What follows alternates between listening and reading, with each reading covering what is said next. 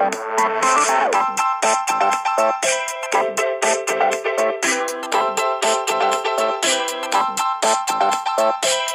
to Different Gravy, not just another Sheffield Wednesday podcast. I'm one of the hosts, Richard Miller, and my co-host was a good boy and actually did his homework this week, unlike me, teacher's pet, Dr. Luke Gledor. How are you doing today, Luke? I'm doing okay, Rich. How are you? Doing okay. I'm all right, yes. A bit tired. I feel like maybe I've got some sort of cold going. I'm sort of gradually re-engaging with the world, and I suspect what is going to come with that is a side of germs that we've not been exposed to for a year because we've been bunkering down. So I suspect there's going to be lots of little sniffles and things like that aren't COVID, but will give us enough pause to worry. I think that's going to be the way of things for the next few months at least. But you're well? Generally I'm well. Welcome to Different Gravy, the podcast with enough pause to worry. That's, I mean, what else can you say? One thing we're not going to be talking about in any great detail today or at any stage in the podcast is the Euros. Would you like to briefly summarize why we're not talking about the Euros, Luke? Because I think international football is tedious and pap. That's why, Rich. Oh, fair enough. Yeah, I disagree, but that's fine. You know, this is we live or die by decisions made together on this podcast. So I'd love to spend the next 20 minutes drooling about Billy Gilmore and the fact that he is basically Jesus, Allah, and Buddha put together and in a little package that looks like a 10-year-old boy, but we're not going to do that. We're going to move on as swiftly as we can and take in some questions from the listeners. We're also the sort of the big chunk of today, and what I alluded to in the intro is that we're going to discuss the book 91, the inside story of Sheffield Wednesday's 1990-91 season by local journo Alex Miller. So we're going to do a bit of a dive into that and, sneak preview. Luke finished the book. I have struggled. That will be probably make up part of what we talk about. But first off, yeah, we've had a couple of emails from listeners that we want to take in and have a little chat about. So the first one to come through was from Benjamin. I won't say your second name just in case you're not cool with us reading that out. We should probably check these things ahead of time. But we get the sort of slightly backhanded compliment that he wasn't particularly convinced by the podcast at first, but we did grow on him like some sort of mold or cancerous growth, which is lovely. That's fine, Benjamin. I mean, it took a long time to grow on us as well. You know, the podcast we do ourselves. Yeah, I'm still 50-50 on whether or not I like me. I'm pretty big fan of you, Luke. But I will do the same. So we'll probably be just over halfway there, I guess. Yeah. When we pull those together. But his question sort of alludes to, and I think naturally there's feelings and looking at the Chansiri project or era as a whole, and his question is. Did we have the same negative feelings that he had around the start of the Chansiri era when we were spending big amounts of money on players and not really trying to put more into the club? So training ground, match day experience, the ground itself, in order to sort of lay stronger foundations going forward. And then he goes on to say, if so, what would you rather have seen that money being spent on? So did you share that sort of negativity at the beginning, Luke, or were you swept up in the excitement of things? I think because the thing is that, like, early on, you're swept up in the excitement of the fact that we're actually spending top dollar on some, you know, exciting players or exciting prospects just because of what you think they're going to give to us as a team. So as part of that project, I think early on, it wasn't something that kind of irked me straight from the beginning. Mm. But the thing is, I don't know. It's a bit like I've used this quote before. You know, the best time to plant a tree is 20 years ago. The second best time is today. That's a good quote. It is the top one. But I think it kind of really speaks to the fact that, you know, we're now here looking back and looking at just the sheer level of missed opportunities. And I think that's kind of the thing that, like, our view is, and I think that definitely what Benjamin is sharing with us in that email, is it's a missed opportunity because we've not spent the time to plant any real trees X number of years ago. And it adds up with all the expenditure and the top budgets that we spend to be here. I mean, it's an interesting thing that we have an owner who has previously made very difficult time on the kind of PR relation side to be like, hey, we're going to increase ticket prices, but then kind of be like, well, your money doesn't really pay for anything. Yes. So I think that's a big thing, like, especially like, you know, Benjamin brings up the match day experience. You know, we don't really know what that could be. I mean, it might be something small on a sheet that you print out when we hilariously think back to that QPR documentary we looked at a couple of weeks ago. But it means so much more to us as fans, right? Yes, yeah. We don't know where positivity can spread. We don't know what it can grow into. You might think it means very less, but I think we're in a situation where so many Wednesdayites feel incredibly disengaged with this football club. Yeah, which part of that is being told, you know, your money doesn't buy anything, which we, again, as you say, we saw that in the QPR, you know, they spent 10 quid and they think they can tell me off kind of thing. It's a really unhelpful attitude for everybody. It's an interesting question because I think early doors, I have to probably admit, I was fairly excited and swept up in that excitement. And I remember exchanging texts with you saying, particularly around Forestieri and his early performances, and just saying, like, I can't believe he's ours. You know, not just having a player like that on loan for a season, but having them as our player was really, I mean, it just unimaginably exciting for that initial period of time. But naturally, again, as part of that, we've not seen the kind of, you know, this is old stuff to say, but we've not seen the maximization of player sales. That, like, it's not purely just a rocket going upwards. No. You know, it has a series of ebbs and flows. It's a kind of like a slightly wave. So, you know, interesting that, you know, typically to kind of look across in the Championship at the time at like clubs like Brentford and think, well, it hasn't worked for them. And then even more hilarious is the fact that now we've been relegated and probably been overtaken as it stands right now in the current, you know, current status of English football by Peterborough, who seem to be a similar club who are doing similar things at just the third-tier level. Yeah. So, like, I don't know, continuation and progress is, I think, when you call it progress for the nature that it's not everything at once. It is a continued process that you go through. But I think completely going against that just kind of really stinks of someone who hasn't outlined a business sense for the club and expects that it's a sausage machine where I feed in money and success comes out. Yes, yeah. It's I really resent. I mean, I kind of agree with all 3 points that were kind of brought up as examples. You know, like matchday experience and the feeling of, like, I remembered very clearly, and I'm sure you have the same thing. You mentioned the wristbands from a previous kind of regime. You know, I remembered going down and spending some money on Clobber and felt like it was going towards a project I supported. It almost weirdly feels a bit now like how, like, you know, like Patreons are. Yeah. You know, like you have a Patreon and you support artists or podcasters or people who produce things on different levels. And you feel like you're giving money toward, you're supporting someone whose work you value.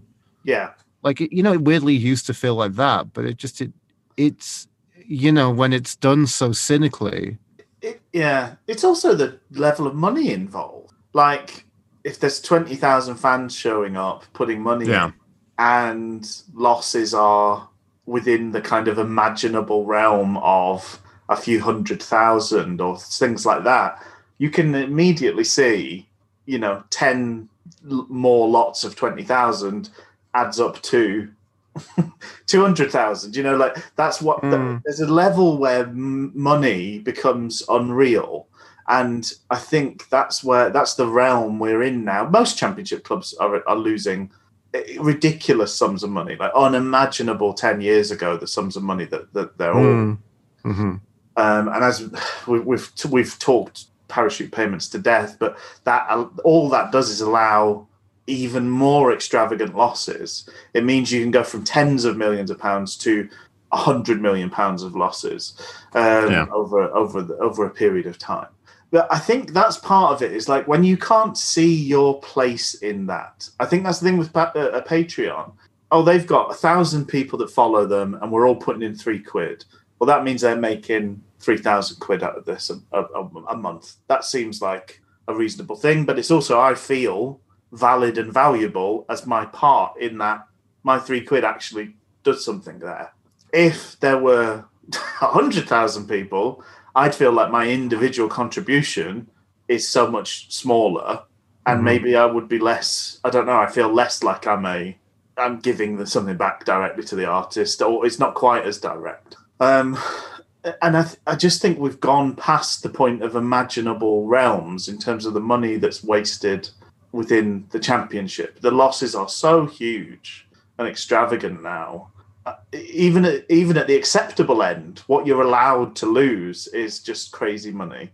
And therefore, as a fan, a punter turning up, my bit in that, I find very hard to see. I'm a drop in the ocean now. And then also to be told I'm a drop in the ocean really exacerbates that feeling. Yeah. Whereas, as you say, I live in Chester. I've got the local club, Chester, here is in the Conference North. They put on money so that they put on a crowdfunder so that they could make a program for their playoff game last season. That is a direct, they've got a squad builder fund, so we want to raise 100,000, it will be spent on 2 or 3 players. Like, that is, I can absolutely see what I'm contributing there. If I wanted to kick them tenner or whatever, I can see I'm playing a part in something there. Whereas my money doesn't really do anything. If the club is losing 50, 60 million pounds, why am I paying double for my season ticket? Like, it doesn't make any difference. Everybody paying double for their season ticket doesn't make any difference to that.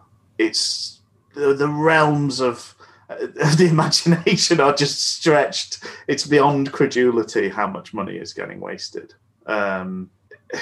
Which I do think makes it very hard. It does feel like a significant shift away from that community club type thing. Mm. And you also couldn't have, I know that the club has had hard times, and there's still people with living memories of the kind of Save Our Owls type thing. And you know, we've had bucket collections at Hillsborough for Rotherham as well. So I mean, it's kind of cyclical in some ways, but. Mm-hmm. I mean, imagine the size of bucket you'd need to save Wednesday at this point. Yeah. Chuck everything you own into a dumpster. And maybe if everybody does that, we might scratch the surface of the debt that Chansiri has built up during his tenure. Mm-hmm. It's wild. I think to come back to the original question in terms of that initial spend and the feelings about it, and maybe it could have, I think absolutely it could have been spent better, and probably in terms of investment, we're probably not talking about masses of investment to improve the training ground, improve the academy facilities, give the ground a lick of paint and new. I think there were some efforts. I mean, obviously we got the screen. I think there was like a. Yes. I think everywhere was painted. I think we did get some new chairs in and things like that. Obviously, we've got this lovely big white Chansiri across the north stand that we didn't used to have. So some money has been spent on the ground in some way. Mm-hmm. We've put that big tarpaulin over the away end. So rather than fix it in any meaningful way, it's now got we've put a cover on it. So that's good. I think there's been bits and pieces. Sure. I think if you spoke to the average fan and you said, I've got £5 million, I can put £3 million into fixing up the training ground and the academy and £2 million into the stadium, or we could buy a new striker. I think fans will always go for a striker. I think most fans have a surface relationship with a football team, which is I turn up, I want to see football on the pitch, and therefore we are pretty base in our needs and wants, and that is we'd like to see the money that's going in on the pitch. I think the bigger problem with the Chansiri era, and again we've maybe done this to death, but it's what we spent money on. It's the lack of churn, because we talked about Brentford. There are good teams that have a kind of pyramid-style football setup that is pretty reliable and forward-thinking. They remove themselves from some of the whims of the modern game by looking ahead a couple of steps rather than just reacting panicked in the moment. Mm-hmm. And I think Swansea used to be a good example of that. Maybe they're still a decent example. It's certainly not a huge city, and they have a fairly successful football team, but they're the only team in that city. Brentford, this model of we know we're going to lose the best couple of players every season, but we've got a kind of shopping list. If player X goes, we've got player A in to drop in. We've scouted them. We know they're going to do the same sort of job for us. And as you say, Peterborough do that at a lower level. They sweep up all these non-league sort of talents and give them a chance to shine. And they make huge amounts of money selling them on to Championship and Premier League teams. So you can spend money on players and also make money by spending that money. If you buy very senior pros at the end of their year, their tether, their career, get them because you've given them an extra year, they will bleed you dry and you won't see any return for it. Mm-hmm. The big if of Chansiri is that if we got up, maybe we would have seen some investment in those other areas. It was trying to get up for the minimal investment was what we tried to do. We tried to do it as cheap as possible. Exactly, yeah. And it failed. And there was no planning beyond that. So that is frustrating. I think if we knew then the situation we'd be in now, I'm sure there'd be a few more words of caution. But again, I no longer feel as a fan I've got much control over things. No, but again, is that purely like it's purely more of an illusion type factor, isn't it? Really? I mean... Probably, yeah. But I mean, I don't think...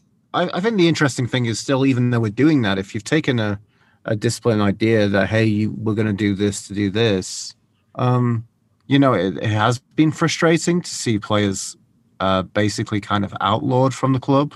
But then typically any offer we got was never particularly deemed good enough. That seems a big waste of money. That there are signings that haven't really made sense. They felt like they made sense a certain time, like a player like David Jones.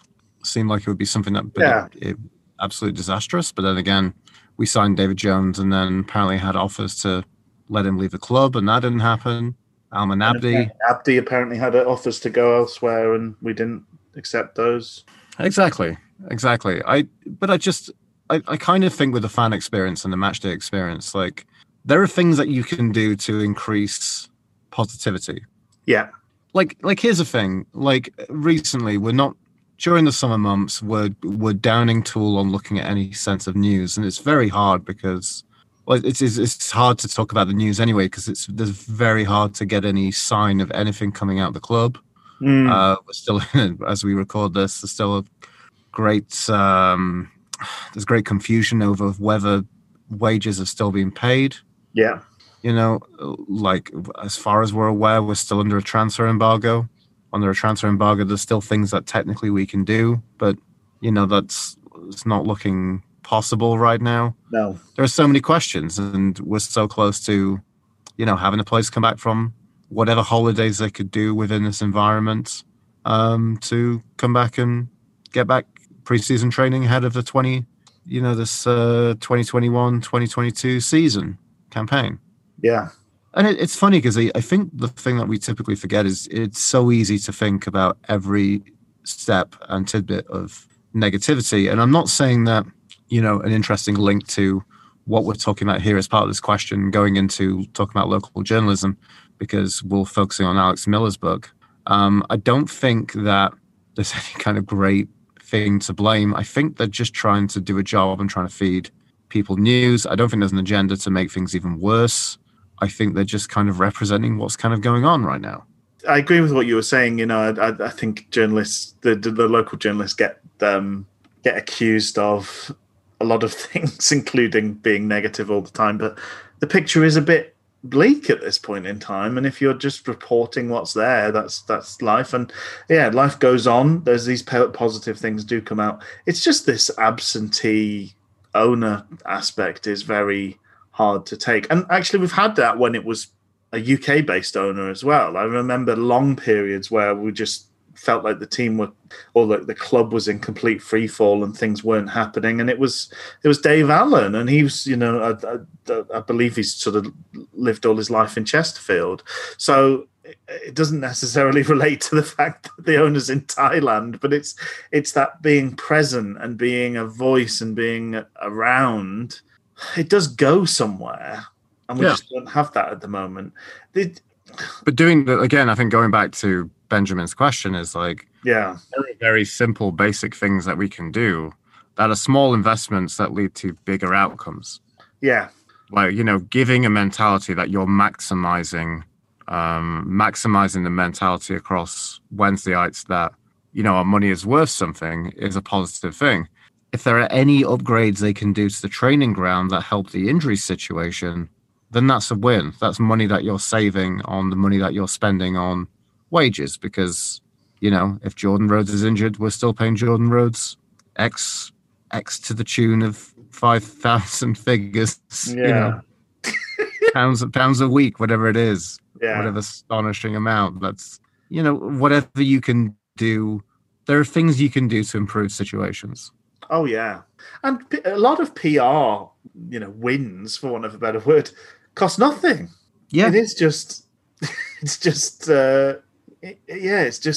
making the right noises, and fans are pretty easily pleased. We want to hear that the club's massive and we're doing fine. You know, like, you know, we're pretty easily settled for things when we get told the right, you know, we hear the right noises out of the right people. No, it's interesting, because I think that was one of the sort of prevailing, I'm trying not to use the word narrative, but it's all I've got. One of the prevailing sort of narratives through the years has been, oh, Chansiri would like to spend more money. He's really, really rich. He wants to spend more money, but is held back by financial fair play. But actually, the sort of in the wider investments that we're talking about, improving the ground, community projects, improving the training ground, improving those facilities and the educational facilities there, all of those things actually don't fall under the FFP. You can make those investments. They are kept aside from the rules around spending. The rules around spending are mostly around those direct first-team football spends. So there's just the presumption there is if he had the money previously, he wasn't willing to spend it in that way. Or, as we're maybe finding out, maybe the pot was a lot smaller than we all thought it was from the very off, which is why you do the almost sort of fly-by-night route of signing a lot of 30-year-olds and who have got the right credentials, but have not very many legs left, and hoping to get, you know, drag yourself over the line, kicking and screaming for that minimal investment. Because we did spend some money, but actually the money and the success didn't necessarily go hand in hand. Because I don't think we spent wads of cash that first season, maybe on wages. But we weren't handing out we weren't making big signings for money by and large. 2-3 million here, which is pretty par for the course for the Championship. Mm-hmm. We supposedly spent a decent chunk on Reach, who's one of the very few exceptions to that old, you know, old crusty end of career signings that we were making by and large. And obviously Rhodes was tons of money, but that was the January of the second season under Carlos. It's intriguing. I mean, there's so many what ifs and moments that you can look back on and see, you know, if things went slightly a different way. But I have to say, my fan side of things, I would rather see the bulk of the investment on the pitch. I know that's short sighted, I wouldn't mind the investment on the pitch with a plan is what I would like. That's what I would have liked to see, ideally. Yeah. I cannot get that excited, and I don't think... And maybe an improvement to the training ground does mean less injuries. I sort of doubt it, but who knows? If there was tangible benefits that I could see fairly early on, then that's great. And obviously, we all would like to see more youngsters coming through the academy. But I don't know. I don't know what investment there looks like. I don't know why we're held back from why we see so many more products coming from Sheffield United, for instance, than we see coming through our own academy. I'm not really sure what the reasoning is behind that. If that is investment, then yeah, maybe some investment there. But by and large, what I want to see is a better product when I go and pay my money as a customer, as I'm informed that I am in this situation. Yeah, we're paying Angus burger prices for the standard burger, or maybe even an extra value burger at this point in time. So we've had another. Are we happy to leave that one for now, Luke? Sure, sounds good. Okay. Well, thank you so much for the question and the compliments. I particularly enjoyed the fact that you weren't really sure at first, and gave it the time. So thank you for persevering. Thank you. Yeah, that's very kind of you. So that we've got another question, or sort of a question from Paul. It's more of a kind of fun idea with some questions that spin off the back of it. So this was inspired by the fact that we last time out we talked about the documentary 4-Year Plan, which covered QPR's ascendancy to the Premier League and left at the high point, which I guess is the same thing you would do with a Sheffield Wednesday film. You would end at the at Wembley or with the penalty shootout about to happen. You wouldn't. Complete the misery by showing the fact that actually we didn't get over the line. You kind of leave the what if hanging, but he then goes on to imagine a book or a Netflix show derived from last season for Sheffield Wednesday with the various plot twists that he lays out, the high expectations despite the 12-point deduction. Remember Dunkley saying that we were sort of promotion, we were in the promotion conversation despite that 12-point deduction. The fact that the fans were absent because of COVID, a middling start to the season, and then the point deduction being reduced. The manager having a 10-point week but still getting sacked. Old school Tony Pulis coming in and disparaging his team immediately as he came through the door, acknowledging their lack of skill whilst saying that they're trying hard. Second manager sacked after only one win in 10 games. Key players suffer injuries. A star young player signs a new contract in Scotland and is ineffective for the rest of the season. Interim manager raises hopes and raises the team out of the relegation zone, only to go on another losing streak. The absent chairman suffers cash flow problems, doesn't pay the players repeatedly. New manager comes in but suffers from COVID and isn't actually able to attend most of the games. And then relegation comes down to that final game and the final moments, and Wednesday being safe for all of about 15 seconds. And then obviously the team dismantled as we head to League One. So he sort of says, would we have a hard time believing it if we didn't know it was true? I think yes is the answer. There were so many things that happened last season that were inexplicable and unbelievable, but they did happen. What do you think of that idea, Luke? A Netflix documentary based on last season. I think we differed previously when we talked about the Sunderland documentary. I said I'd love to see something like that about Wednesday, and you said you wouldn't. Is that right? Yeah, I think I'd still be embarrassed. I think I'd still be, the heat from my face would be heating a good portion of Calgary, from seeing that thing. But I mean, from an outside perspective, I think it's a little bit funny. I think it's a little bit like, we provided some good drama this year for the external people. Like, there was kind of talk about, I think it was listening to the Owls Americas, and they were talking about like they had some people there had some friends of different kind of football clubs who were kind of, you know, texting. I think it might have been Paddy, texting Paddy and saying, you know, oh, this is, you know, well, commiserations, but I think they were enjoying watching, you know, Derby and Sheffield Wednesday having this relegation shootout, and who could blame them? Like, it's top quality kind of relegation porn, so to speak. You know? And I imagine Sky couldn't believe their luck. Yes, exactly. I mean, well, considering you looked elsewhere and there was just zero narrative in the Championship. Yeah, there was nothing. Everything else was pretty much sewn up, wasn't it? Even all of the playoff places were sewn up. It was just who finished where. And that was pretty much the case in the Premier League as well. Yeah. There wasn't any kind of really great last day joys to be had, you know. You know, especially looking at Man City, who, you know, had the departing Agüero. You know, it's a long time since Agüero scored the winner against QPR to win the title against their neighbours Man U on the last day of the season. Just, this is obviously not particularly Wednesday related, but so I found that kind of bizarre. I know there's all sorts of reasons behind the scenes, but we had Pep crying about how wonderful Sergio is, but at the same time, he's the guy that has made the decision to not keep him on as a player at the club. And Klopp did the same thing. Like, he said some wonderful things about Wijnaldum, but he's the guy that's made the decision to not give him a new contract. What do you make of that kind of those situations? I'm just trying to find Klopp's words on Wijnaldum. I think that's fine, because I think we've seen that as Wednesdayites, right? We've seen typical things of, like, you know, we love you, ex-player, you know, we're really going to miss you.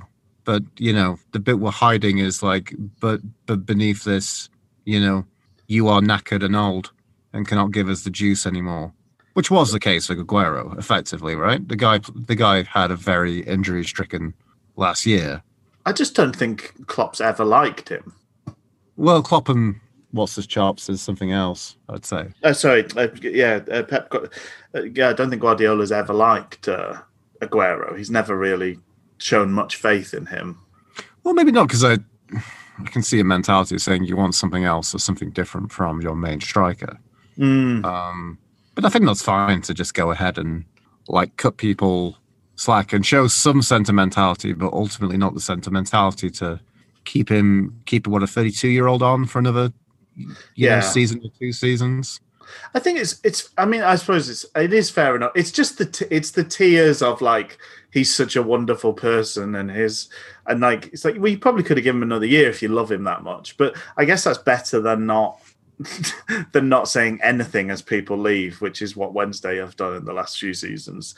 Your family, you can't go anywhere, and then you'll see your contract's up, and it's just like radio silence.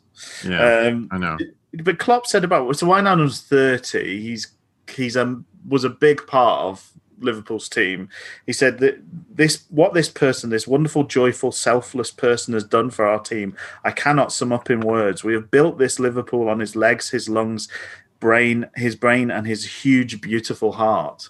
That's a huge amount of praise for a guy that you've decided isn't worth the money to sign for another year or two. But I suppose it's nice to be nice to people, and Klopp is a very kind of emotional manager.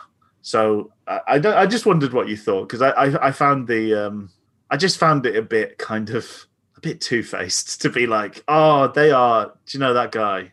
Incredible. I'd love to keep him around. I mean, it's not. It is entirely my decision, but if we could have one more day with Wijnaldum, that would be a sweet day indeed, but he has to go. Purely my decision. You know, I don't know. Maybe I'm being too cynical in my old age. And as I say, it's much better to be over the top and gushing, and maybe still have some friends in the game rather than just shuffling people out the back door without any acknowledgement whatsoever, which is what Wednesday seemed to have fallen into. I was going to say, if we did have a documentary, I'd really, really want Jarvis Cocker to narrate it. I thought maybe Tom Wrigglesworth, because he's a vaguely famous Wednesday fan as well, the comedian. That would be good. That would be good as well. Bring some levity to it. But I think Jarvis Cocker is a good call. And obviously, theme song by Hawley. Sure, yeah, he could do something twee but better than the twee thing for the Sunderland documentary. Yes, yeah. Any ideas on a title? I don't know. I mean, if it was Netflix, I guess Wednesday Till We Die would work as a kind of brand, a bit like Last Chance U. If you've got Sunderland Till I Die and Wednesday Till I Die. But no, I'm not. I'm scratching my head on terms of what that would be. Well, I would love to see it. I look forward to getting more information about this period in the club's history because I just. You'd imagine, which I guess is the interesting thing to link us onto what we're talking about today, a bit later, a few minutes' time. Or now. There's a lot of material. There's probably an absolute ton of material of things that we don't know. And it'll be really interesting to see when it finally comes out in the wash. Like a thorough investigative book on the Chansiri era would be very interesting. The worry is it's all sort of non-disclosure agreements and nobody's allowed to say anything for pains of, fear of death. But hopefully there'll be a day where those run out or the right people pass away and we get to hear the details. I was wondering about the story behind the inside story of Cake Ball. How late in the day did that idea come up? Whose idea was Cake Ball? All these things. I would like a great British Bake Off about doing a cake ball. When you're doing a cake ball, the real problem is it might just all fall apart. You've always got to think structure when you're making a ginormous cake ball. Cake ball. Cake. Think about your base cake. You've got to have something stodgy. A Victoria sponge. Some people will start with a blancmange and you're onto a loser from the very off. Hollywood. Baking's blue-eyed boy. Do we want to? Sorry, go on. Should we move on? I was going to do the same thing. There we go. We were so in sync that we clashed. That's in a way, it's a beautiful moment, isn't it, Luke? Sure. So we watched the QPR documentary. We had a 2-week, we didn't have a podcast last week. We were building up to this podcast. The aim was to read Alex Miller's book, 91, The Inside Story of Sheffield Wednesday's 1990 to 91 season, with a foreword by Ronald Atkinson. I should have made a start that first week. I didn't. And I've got to chapter 5. I'll be honest. Okay. I found it a bit a struggle, but you didn't. You've rifled. In terms of, I also probably said I should have started probably the week that you should have started, but I did manage to go ahead and kind of rifle through the book over the last kind of 2-3 evenings. Do you think you've got sort of? Do you think studying English gives you special skills in that regard? No, because I was actually notoriously bad at reading books in terms of time for. Okay. I remember trying to cram some Frankenstein in a drafty student toilet before going into a seminar once. That was just the drug of the time. It was the spice of that age. I'm really worried about this exam. I'm gonna cram some Frankenstein in this toilet. Oh dear! Do you want me to give my excuses first? Please do. Yes, you lead off with your excuses. So, I don't do a lot of actual book reading. I am a kind of audiobook person, quite a big podcast person, but obviously that doesn't count as a book. So, active proper reading. Don't do so much. So I think I'm well out of practice with that. So that's my first excuse. Okay. This book, and I applaud the decision, but not available on Amazon, and therefore, as far as I could tell, not available in an ebook form, because I think that's probably my next favorite thing, because I can kind of read a, cram in a bit like Frankenstein in a drafty toilet. I can cram in a page or two on my phone. I don't need to carry the book with me if it's on Kindle, for instance. But that said, it's a nice sort of weight and shape of a book, a pleasant thing to wield, and it's not particularly long. So I am a bit I apologize, and I am embarrassed for my my inability to finish my dinner in this regard. 223 pages for the main schlep of the book, not including the kind of tail end acknowledgements and things like that. So it's not arduous by any means. So the reason that this season is picked out, I'd imagine for most folks, is obvious, but the 1990-91 season was the last bit of silverware that the club picked up. We won the League Cup and also won the second division, which I guess is the Championship nowadays in the rebrand of things. And it was just on the cusp of, there was lots of talk of a Super League, wasn't there, Luke? So this Super League turned out to be the Premier League. So what you wanted to be was, you wanted to be in the door before the club closed, as the idea. So getting relegated when we did at the end of the 89-90 season was pretty poorly timed, and there was a bit of a race against time. So that's the reason for focusing in on this. So I don't know, how do you want to tackle this? I've got some notes for the chapters that I've looked through, but how about we carry there, and then I can kind of chime in, and then maybe just pick up and carry on from there, effectively. Okay, so the first thing is Big Ron's introduction. Obviously, a charming and ebullient character. One of the very first people to be cancelled, as far as I'm aware, as well. Obviously that's not dwelt on in the book in any real way. From what you read? From what I read, yes.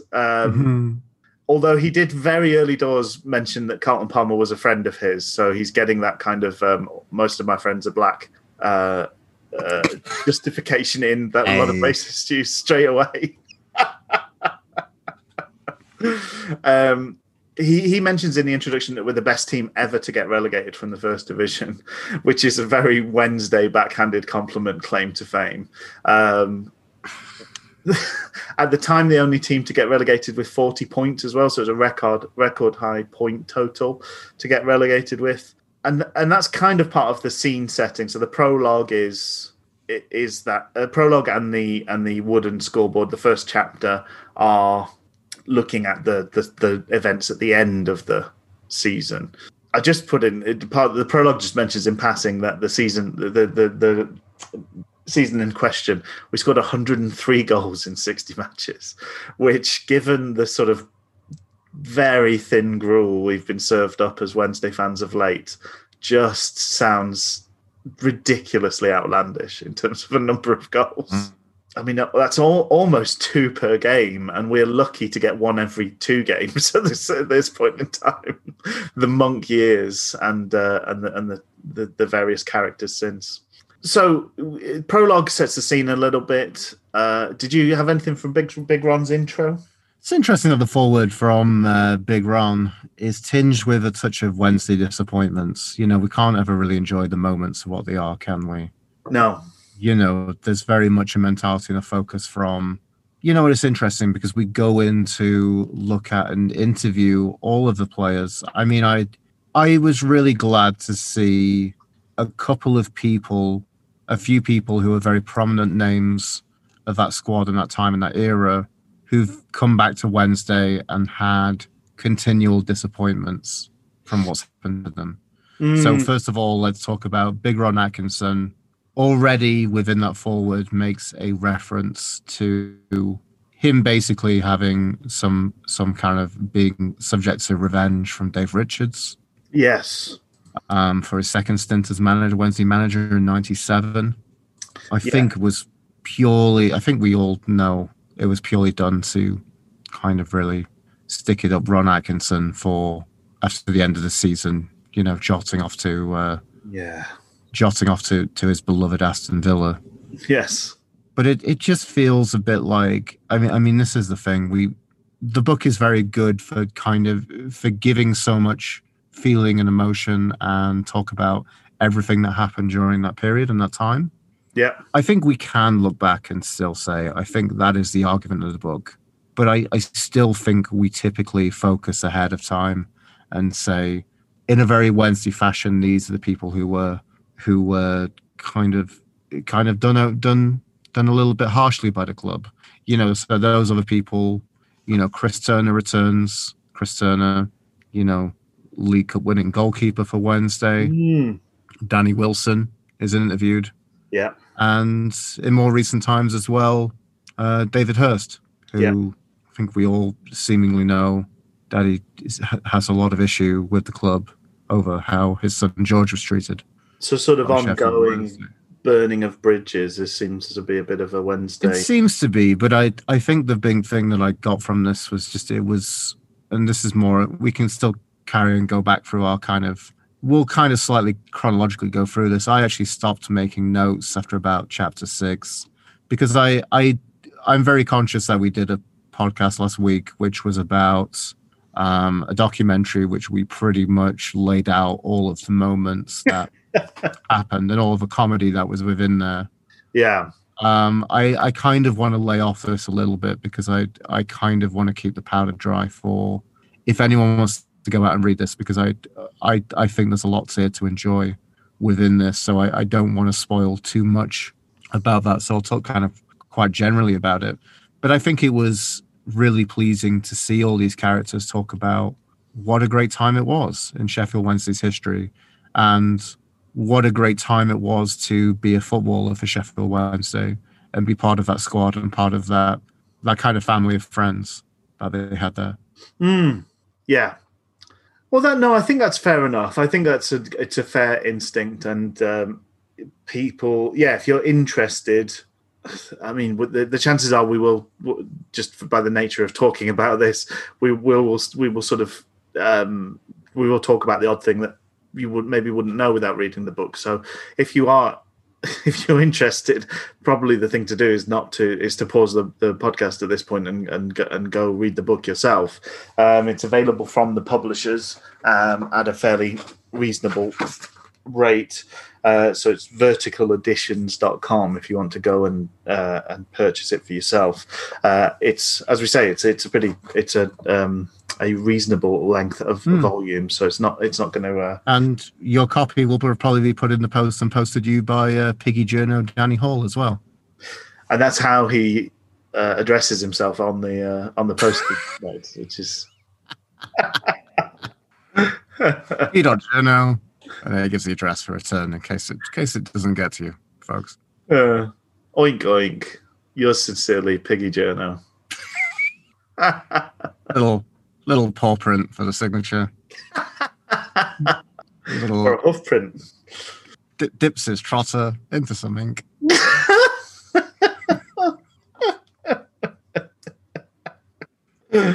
Oh dear. Well, I mean, you can. I suppose I've made notes through my sort of section, but it sort of swings and roundabouts a little bit. So the prologue, I just expressed sort of amazement at the 103 goals in 60 matches, and then there's a nice chunk that sort of sets the scene for the book ahead. So, lost in the shimmer of glory, certainly lost in the 3 decades that have passed, our memories of the times the 1990-91 season weren't so great, of the endless string of drawn games, the changing room rows, the injuries, the fact that the league title hadn't quite been achieved. This is the story the book sets out to tell. So, you know, that's kind of scene setting. I then got notes. The first chapter, which details the last day of the season and the relegation, is called Wooden Scoreboard, which is interesting because it's more last day drama involving Derby. So some of the parallels to this season that's just been are writ large at that point. I've put book based on lots of research and extensive interviews, even going as far as to interview ITV's Nick Owen for the all-important town view of Wednesday, the day Wednesday were relegated in 89-90. Nick Owen, it was a pretty good value talking head, I think, for Alex in writing the book, because he pops up several times to add a little bit of an outside perspective. So the season that we went down, own goals were our third top scorer. That's pretty incredible. Behind Hurst and Atkinson, it would have been. There's a phrase which I'm not sure I've heard previously used in that chapter, which is called bottom belly nervousness. That's very interesting. Is that just talking about pooing yourself? I don't know. I wondered if you. I don't know. There's a few turns of phrase which I'm just going to be a little bit critical of that kind of came up. That was a bit like, really? I don't know if it's just me. I think saying that Nigel Worthington had a left foot that could do a crossword. I wrote that. Was a bit much. You wrote that down as well. I thought that's the thing you were going to talk about at first. Yeah. So the thing I will find is like that there's some definite need to, and then I think Carlton Palmer is described having an accent thick enough to stir his Guinness. Yes, I also noted that down. Described as having a black accent as well. Thick it could be used to stir a pint of Guinness. Yes. Was he specifically noted as being a Guinness fan, or is that? I don't know, but I think it's more the narrative and keeping with the theme of, hey, these lads that drink, you know? Yes. Which hilariously, I would have liked to have kept the powder completely dry into coming into this to talk about this, but I must say I really, really enjoyed some text I shared with Rich last night. Could you expand on such a topic, Rich? Well, I don't. So I want to encourage the endeavour of a journalist taking the time to write about our football club in detail. I think that's one of the things you suffer from is a bit of an anonymity in the world when you don't support Man United or Liverpool or, one of the kind of charmed few football clubs that have huge societal acceptance. You don't get quality in-depth coverage about your thing. So I think on some level, I don't want to... I didn't finish the book in part because it was a bit of a chore for me. I'll be honest. So I gave the lifestyle reasons. I also wasn't... I wasn't dragged along by the narrative. I think propulsion is sort of important in reading through a book, and I didn't feel propelled particularly. But I think the same thing that I was struggling with, Luke enjoyed, which kind of shows you opinions like bottom belly nervousness. We all have them, and. But so I think the exhaustive nature, I felt like this could do with a good edit. Luke has liked the fact it's sort of exploring all the corners and having all those conversations. So chancing upon this mention of Nick Owen, I sort of was making a bit of a running gag. It's like, go here we go. Here's Nick Owen again. What do I care what Nick Owen thinks or thought? That was kind of where I was coming from, but it shows that everybody has been spoken to.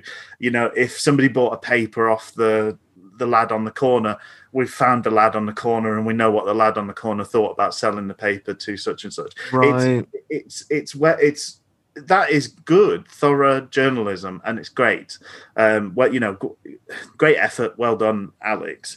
But there are certain things I just found a little bit tedious, and one of those was these are people that like a drink, and within the first chapter, I think I'd got fed up of the different synonyms for wanting to have a drink, liking a drink, and I just sort of summed up various chunks of the book as player X, who loved a drink, by the way, was great friends with player Y, who didn't mind a tipple, and when they got together with player A, let me tell you, they drank some drinks. The other thing that comes up again is this kind of saviour figure of Ron Atkinson. So the next coda to my little bit of a rant to Luke was, Big Ron was like, is that too much drinks? But he secretly knew it was just enough drinks because he was a great manager. There's several, I don't know how many times we need to be told and by how many people we need to be told that Big Ron was a great manager. We heard it from him. We heard it from a member of his support staff, and I think comfortably in the first three chapters there's about six players that mention that he was a great manager, which I get, you know, good. He was a very successful manager, maybe not as successful as he could have been, should have been, but more power to you. But yeah, there's an ongoing thing. This is a squad that really did indulge in drinking. For the most part, it seems to be one of the things that kind of bonded them together, which is very positive. And that, so several of the stories are around that. If you enjoy the Under the Cosh podcast, I think there'll be lots of sections of this book that will absolutely tickle your pickle, because that's a similar sort of thing. Like, yeah, I don't know how much of this, Rich, is just like, this is telling the nature of the era. Like, this is a different time for football. I mean, the thing I was thinking about today when I was thinking about this with like kind of contemporary football is like, I feel there are so many things in modern life, kind of the life we live now, which we're not kind of experienced enough to really have a good understanding of how it kind of goes. Mm. So I think it's interesting to look at that era of football and be like, well, they were just lads, you know. If they went and they did the stuff on the pitch, then what's the issue? Of course. And there's no judgment, really. No, but I think, unfortunately, maybe there's a sadder narrative to look under that and say that these people were successful, so we excuse their alcoholism. Yeah. Which is something else completely. But I don't want to go there because... It's a little bit like, well, you know, there are other players who can do that, but probably not be as good. So, like, unfortunately, it kind of hides the fact that, you know, they were successful on the pitch. I think there's never the examination of, well, how good could they have been if they weren't? Because there's a little touch of this in the kind of pre-season coverage. That they shared a hotel or a villa with an Italian team, and it's like, oh, they were in bed by 8 o'clock and it was only pre-season. And there's almost like a sniff, like it's like a kind of reverse snobbery from British. I mean, British people are weird about alcohol anyway. Like, if you do not drink, that is you are in many ways a social pariah. And it's you need to explain why you don't drink and things like that. And like, there is this kind of like, oh, those bunch of weirdos that turned out to like beat them 5-0 or 6-0 that weren't drinking and just having a lad's holiday. And there's also the Waddle tells a story about when he turned up at Marseille and they had a fridge that was full of water, and then by the time he left, it was half water and half beer. Like, that was a... Yes. I won them round. They saw the sense of having some beer in the fridge, which is fine, but it's like, yeah, they are professional athletes. They're increasingly well-paid for what they do. I guess at this time, that was not quite the case. You know, you were well-paid at this stage, but you weren't like... But is there, like, a difficulty with, like, the modern footballer's life is, like, we've not kind of... It's difficult to kind of acclimatise to. Mm. But also I think there's a difficulty that people said, like, you know, it's also difficult for young men who are given so much money so easily. And nothing to do. That's the thing. And nothing to do. Yeah. They're done by 1 o'clock more often than not. Like, they have a lot of time. Yes. Lots of money and boredom is a bad combination. Bad little cocktail. Yeah. Which, by the way, Phil Taylor bloody loved. No. That was the comment, wasn't it? When then the hotel and the Italians were playing chess in the chess yes. in the foyer. Was that? Yeah, yes. Yeah. Like I go on. What?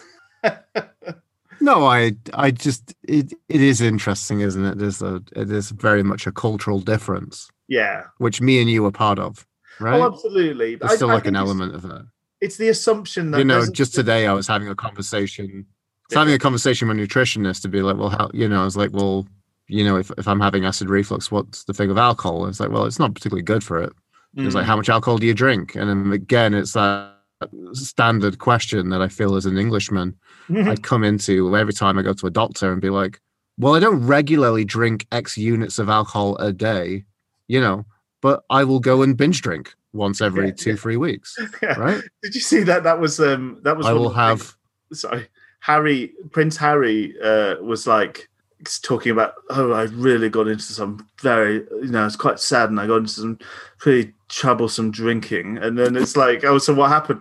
Well, I wouldn't drink every day, but every couple of weeks I would probably have about 10 units. And you're like, so like everybody else, that is literally like 90%. Like everybody else, yeah. Sorry. Yeah. Yeah, I say I there's don't. There's drink. A British mentality and culture to be like, we're going to go out on the lash. We're going to fucking do this up. Do it properly. Yeah. Well, that's it. Because when I'm asked that question, no half measures or half units. How many units do you have a week? In the average week, none. But if I have some units, I'm having some units. Yeah. Having some units. Let me tell you. Carlton Palmer liked some units back in the day. But tell me what podcaster A, you know, would go out with other friends. Oh, they like some drinks. In that sort of relegation chapter, I did also touch on. I did make a note. Touch on a peculiar Wednesday trait of being surprised by what, in hindsight, seems a bit more obvious. This unthinkable relegation followed a season where the Owls had stayed up on the last game of the season. Like, the story of the chapter is like, this team of internationals with their famous manager couldn't possibly have ever thought about being relegated. And it's like, well, the season before you were almost relegated, maybe a bit of forward planning. You might have seen that's a pretty likely outcome the next time as well. Yes. We also had Alan Biggs described as mustachioed, which was rather fun. I wrote the whodunit unveils Alan Biggs disguised under a fake mustache, popping the Wednesday night bubble again. Because we won't go into the story, but the last game of the season does sound mad in a particularly bafflingly old-fashioned way, including the wooden scoreboard. So there's a couple of bits of unfortunate planning or fortunate planning in hindsight that the end of season players sort of end of season awards were immediately after the relegation final whistle blew. So players had to go in and have dinner with fans at their table, which I bet was great. I bet that was so good. And then they also went on this Jolly Boys trip to Marbella immediately after, the day after, basically, being relegated. Big Ron, not a drinker. His tipple of choice was tea, the weirdo. He should have had some units. I also I noted down, this is Holiday Blues I'm into now. Carlton Palmer described as a social hub, a one-man forerunner to MySpace or Bebo.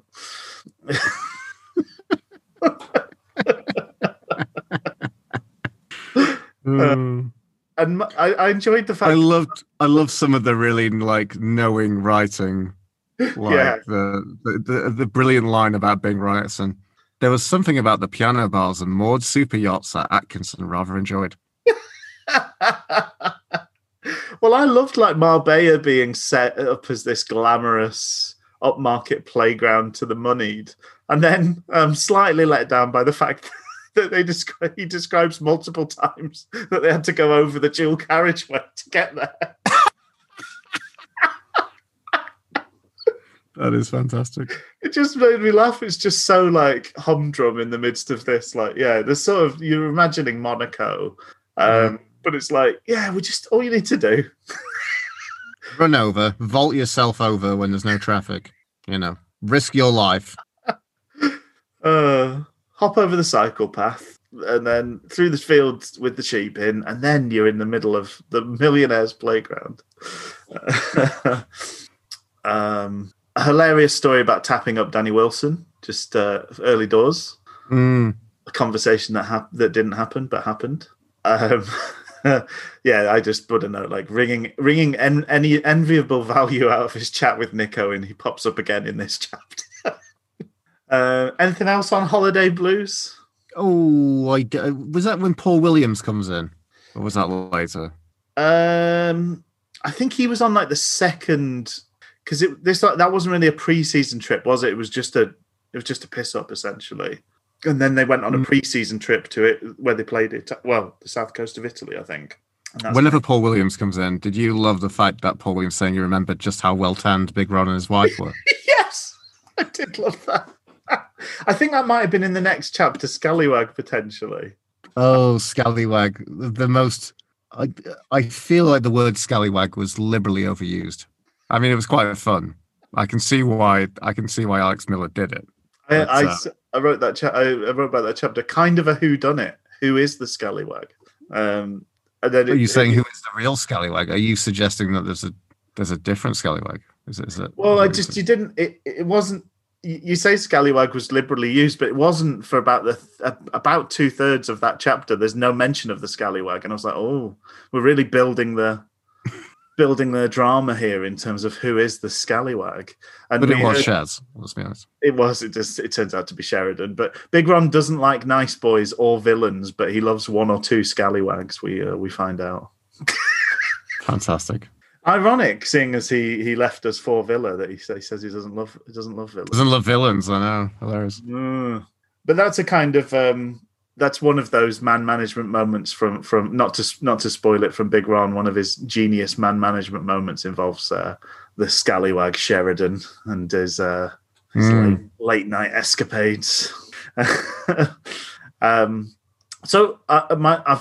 got some notes on yellows, and then that's me for my notes, but I'm happy to kind of leave myself in your hands from that point on, if that's the way to work it, Luke. Sure, yeah. I mean, my notes dwindle out as well, because I think I got to the point of I needed to focus on finishing the book, and I didn't want to spoil too much, and I didn't want this episode to just be us kind of just making a patchwork quilt of all things we enjoyed or didn't enjoy for others. Yeah. Well, I suppose that's the thing as well. It's a different way of doing, like, watching a football match and making notes on it is different than just watching a football match.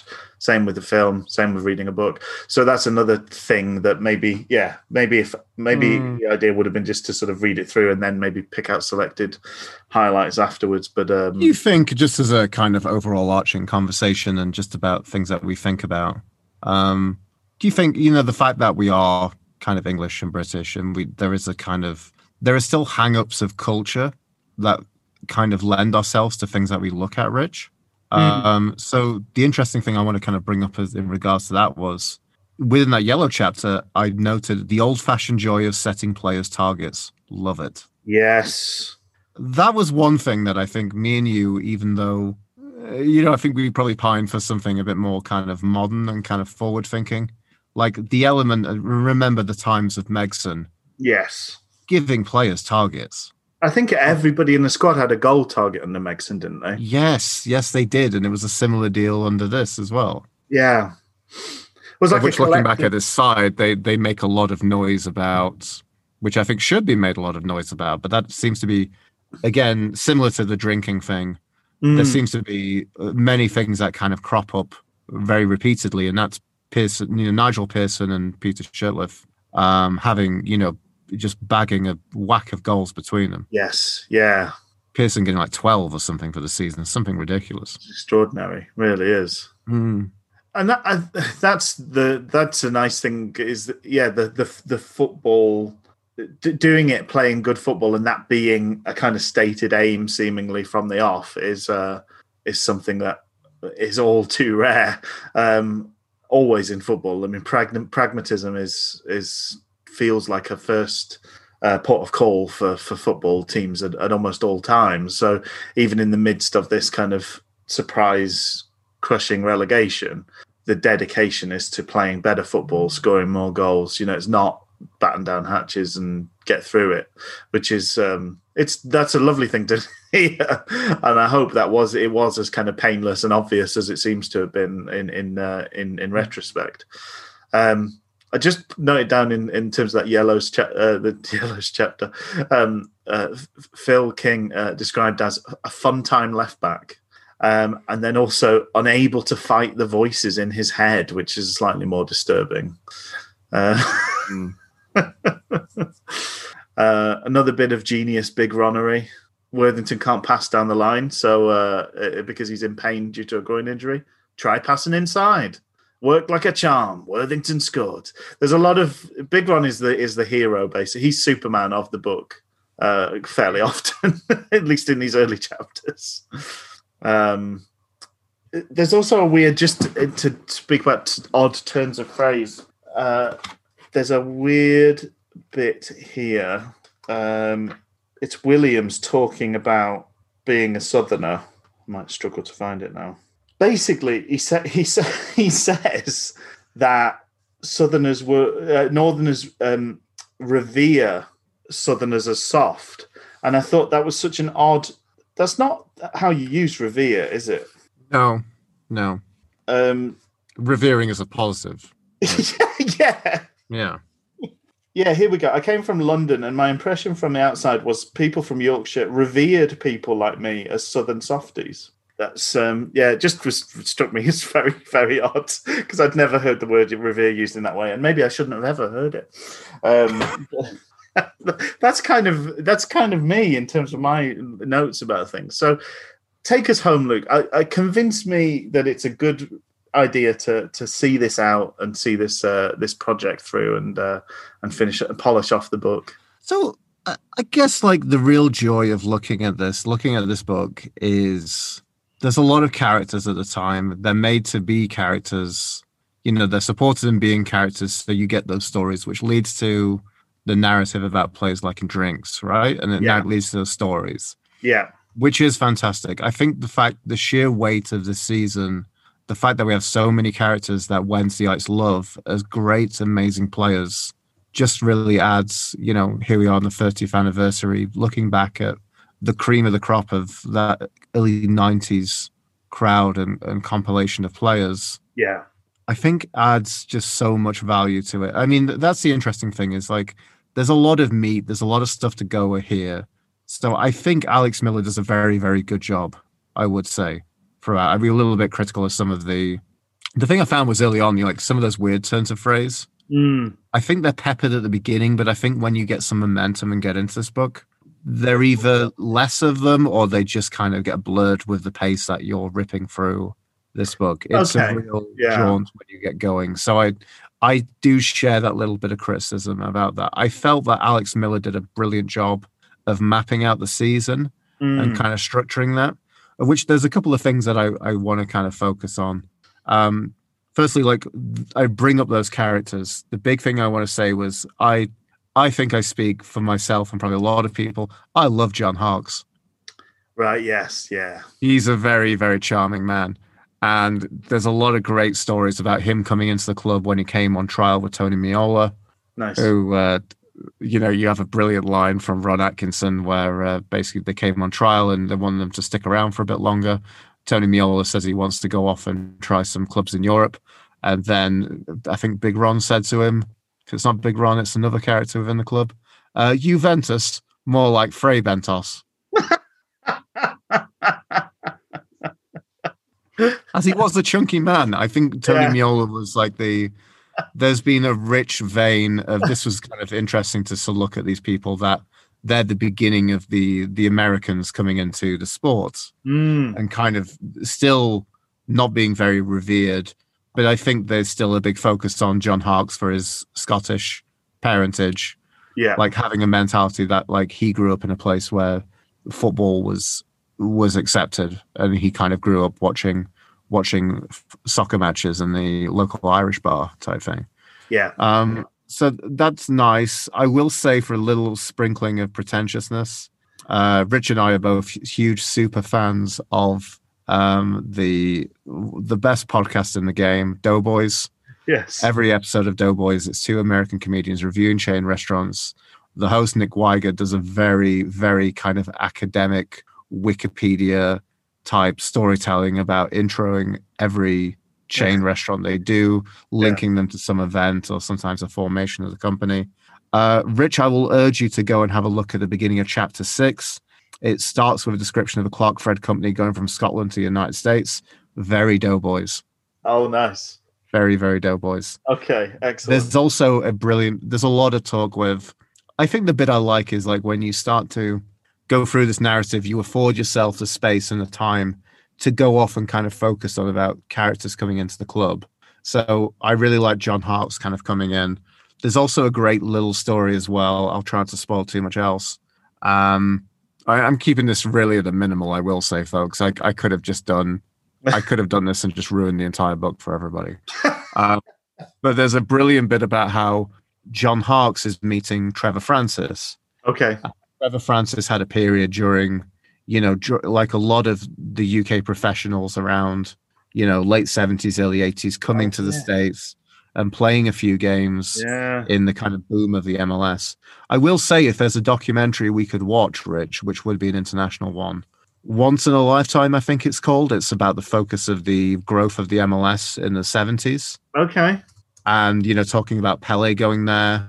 And, you know, you have some brilliant bits like Rodney Marsh was there. Oh, yeah. You know, he was hilariously interviewed by the American media saying that, you know, people are saying, Rodney, that you're the white Pelé.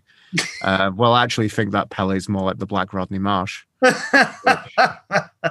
Attempts at humor, which apparently didn't go down very well with the American media when they came out with that. I don't think they kind of really saw the English kind of humor as part of that. So there's a fantastic bit where John Harkes shows a picture of a young John Harkes meeting Trevor Francis. And so that is an amazing piece of story. The bit that's even better than that, Rich, is the revelation that Francis was confused by it was even better. Brilliant. So there's some really good stuff through there, I will say. Yeah. One chapter I want to focus on, which I thought was really interesting, was talking about we shift the focus to talking about purely just the straight first team. And he actually talks about Wednesday had a quite successful youth team, who actually I think won the FA Youth Cup. There is, yeah, that's mentioned early doors a couple of times as well, isn't it? Which is interesting, tying into our talking about spending money away from the first team, because successful throughout the club. So sorry, go on. So it's interesting because he then goes and focuses on, he sets up a narrative which he can see what he's doing, which is basically saying they're up against Manchester United. You know, one of them is a young kid named Ryan who has a world at his feet and is talented, does all these. The other team has Ryan Giggs. So they're focusing on, you remember Ryan Jones. Mm. Do you remember Ryan Jones as part of your kind of, you know, me and you are the same age. We both came to vaguely Wednesday, that kind of young age. But Ryan Jones was a very, very promising young Wednesday player who unfortunately had a series of very drastic injuries and retired at the age of 23, which I think was probably around 1994. Right. But again, was someone coming up through. And I think we kind of forget like some of those characters from the youth scheme because they look at David Weatherall, John Newsom. Oh, yeah. Graham Hyde as well. Yeah. You know, Graham Hyde, very, very good player considering. Oh, yeah. Kind of came through the ranks at Wednesday. And that was a really nice detour, I must say. It was really nice to see Ryan Jones talking about being really thick in the midst of that Wednesday youth side and just like how long the days were and like a different era. But he's just said, I think as he said, puts it himself, he's like, me and my friends were just bouncing around the stadium all day. You know, we were getting there at 8 a.m. and leaving at 10 p.m. type thing. And there's also some fun little bits and bobs about them getting hand-me-downs. Okay. That kind of, you know, getting some really bad boots. Nice. Type thing like this, but they absolutely loved it. So that was really good. I found it like very. I found the emotion hit when it did. It's very touching. I think it'd be difficult to write a bad book. About this era. I think Alex Miller, like I said, I think does a very, very good job with this. There's just so much material, and in someone like Big Ron Atkinson, you very much have a character. You know, I do take it with a pinch of salt, and I see your point. Like, you know, he knew that there was just enough drinks. You know, that was a great life from you, Rich. But there's so much good value for this, and it hits. It speaks to a lot of Wednesdayites who I don't specifically remember this era so well.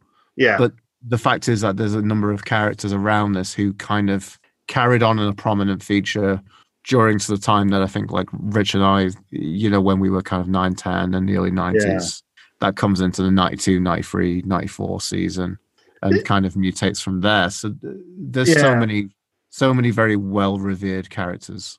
I mean, Big Ron is it's an overused phrase, but he's a larger-than-life character. Like, he always stood out. It's hard to imagine. He stood out even in his second sort of run of things, which was almost sort of 10 years later. How much he would have stood out in the 80s and early 90s is wild. This, you know, well-dressed, loads, you know, sovereign rings and... I mean, it's essentially like a sort of Del Boy type character. I mean, it's fascinating. In the same way that Redknapp was a fascinating character because he was a man out of time. Big Ron must have been a bit ahead of his time, I guess. So yeah, no, it's great to know that there's so much value in him as a character because he does absolutely. I mean, he's always stood out. What a good connection for us to kind of link the two things from this week and. 2 weeks, last episode we did 2 weeks ago. This is about the time that kind of you start looking at Oxford United being run by Neil Warnock. So Colin is present at the beginning of his bursting onto the scene. The beginning of his nastiness, your Star Wars prequels, Cranklin, your boy Darth Vader. You know, he's had enough of feet, and now he wants to shape football teams. Exactly. So it was really good. I enjoyed the foreword from Big Rankson's nice. It's nice that it's tied off at the end with Alan Biggs. I think it was a really, really good read. It really rips at a pace. It's well structured. It gives a lot of. I think the thing that was really touching for me is it gives a lot of heart to those players who. That I think we've forgotten a bit of, how much, I think in a weird way, how much Wednesday means to them. They draw an allusion to the fact that, how Ron Atkinson was looking to bring in 97 Pearson as a protégé, as his right-hand man, yes. And that never materialised. And Ron Atkinson it's kind of insinuated, not a quote, but Alex Miller kind of puts it, that was seemingly the thing that has... maybe been more of a damage to Nigel Pearson's reticence to ever manage Sheffield Wednesday. Because he's already been burned. Yeah. Interesting. Yeah. It's very, very interesting. I think it's just so nice to see players talk so well about what a great time it was for them being at the club. You know, it wasn't just purely the manager let us get pissed and we had a good laugh. Yeah. Yeah. You know, there's clearly something a lot more there, which is kind of left, is picked up on, but kind of left more as a kind of running thread throughout the narrative. Okay. Yeah. That's good to know. I mean, I think that's what you want to, there's a bit of schadenfreude when you see these things about pop stars being miserable and things. But I think by and large, you know, your heroes, you want to know that they were having a great time too. They loved it as much as you. And that's a nice thing to have confirmed, isn't it? Exactly. For all the tortured souls and things like that we hear about in artistry. And it's it was great. Right. And it's difficult to kind of... Maybe that's a unique thing for us as Wednesday, as football fans, that we have a club that we adore. And, you know, there's a degree of adoration, idolatry for some of these characters who are the best at it. And it's nice when you get those moments where you see people enjoying it so much. I mean, maybe we've had a little bit of that ourselves, right? We talk about Sam Hutchinson just looking absolutely made up with himself. Yes. And it's hard not to love those moments. Yeah. You know? Yeah. But it's interesting because it makes me think there's very few people who we seem to celebrate when they're happy. Isn't that why we love Bullen? Bullen was not a wonderful footballer, but Bullen got it. Bullen loved it. Yeah, Wednesday was the absolute peak of his career, and he got it. He got why it was big. He got why it was exciting. He got that it was rare to be there, and that's what we as fans, like, we as fans watch football players on the pitch, and at some level we are bitterly jealous, because it's like, you are literally doing. But if I got a call from Darren Moore, who has lost his mind, and said, do you know what, next season I want you to wear number 9 for Wednesday, but you have to give everything else up, I'd do it. Like, I would do a terrible job. Maybe I'd worry about how bad I would be for Wednesday. Like, at this, Darren, what are you telling me about the situation at this football club? That this is, I'm your choice for a striker. But take that all away. It's what all of us, we were playing in parks pretending we were Wednesday players. When we scored goals, we pretended we were doing it with a Wednesday shirt on. And I think the players who get how privileged and special that position is, and actually that doing it at Wednesday is a bit special as well, those are the ones that we take to heart. And I think obviously for these players with the success, these were the beautiful glory days for them, in the same way as the glory days for the club. And it's not many people get success again and again and again outside of and particularly that period of time. I think there was a lot more of an even playing field in terms of winning trophies and having a successful football club.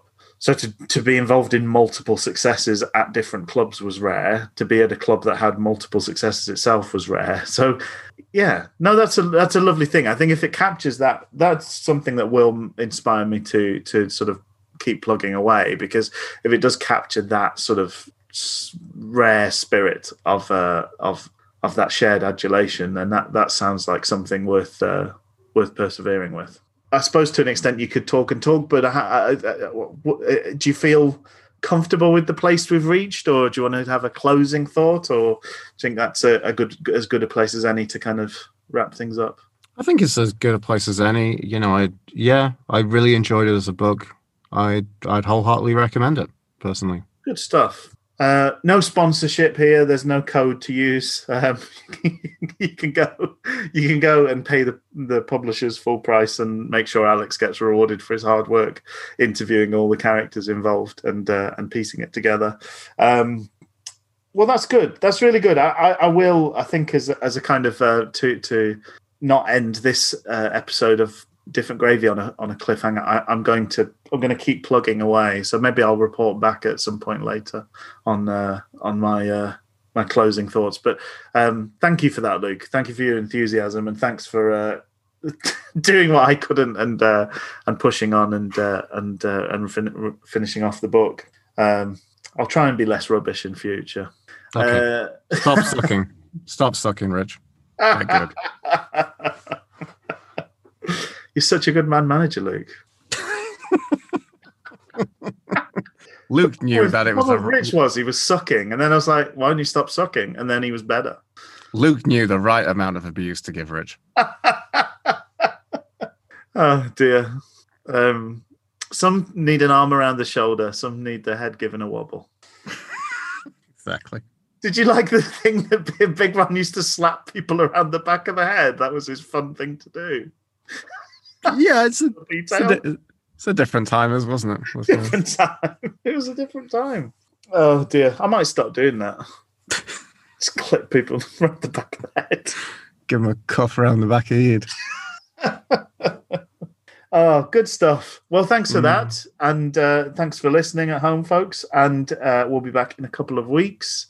But for the meantime, I'll say cheerio. Look after yourselves, and we'll catch you again soon. Cheerio, Luke.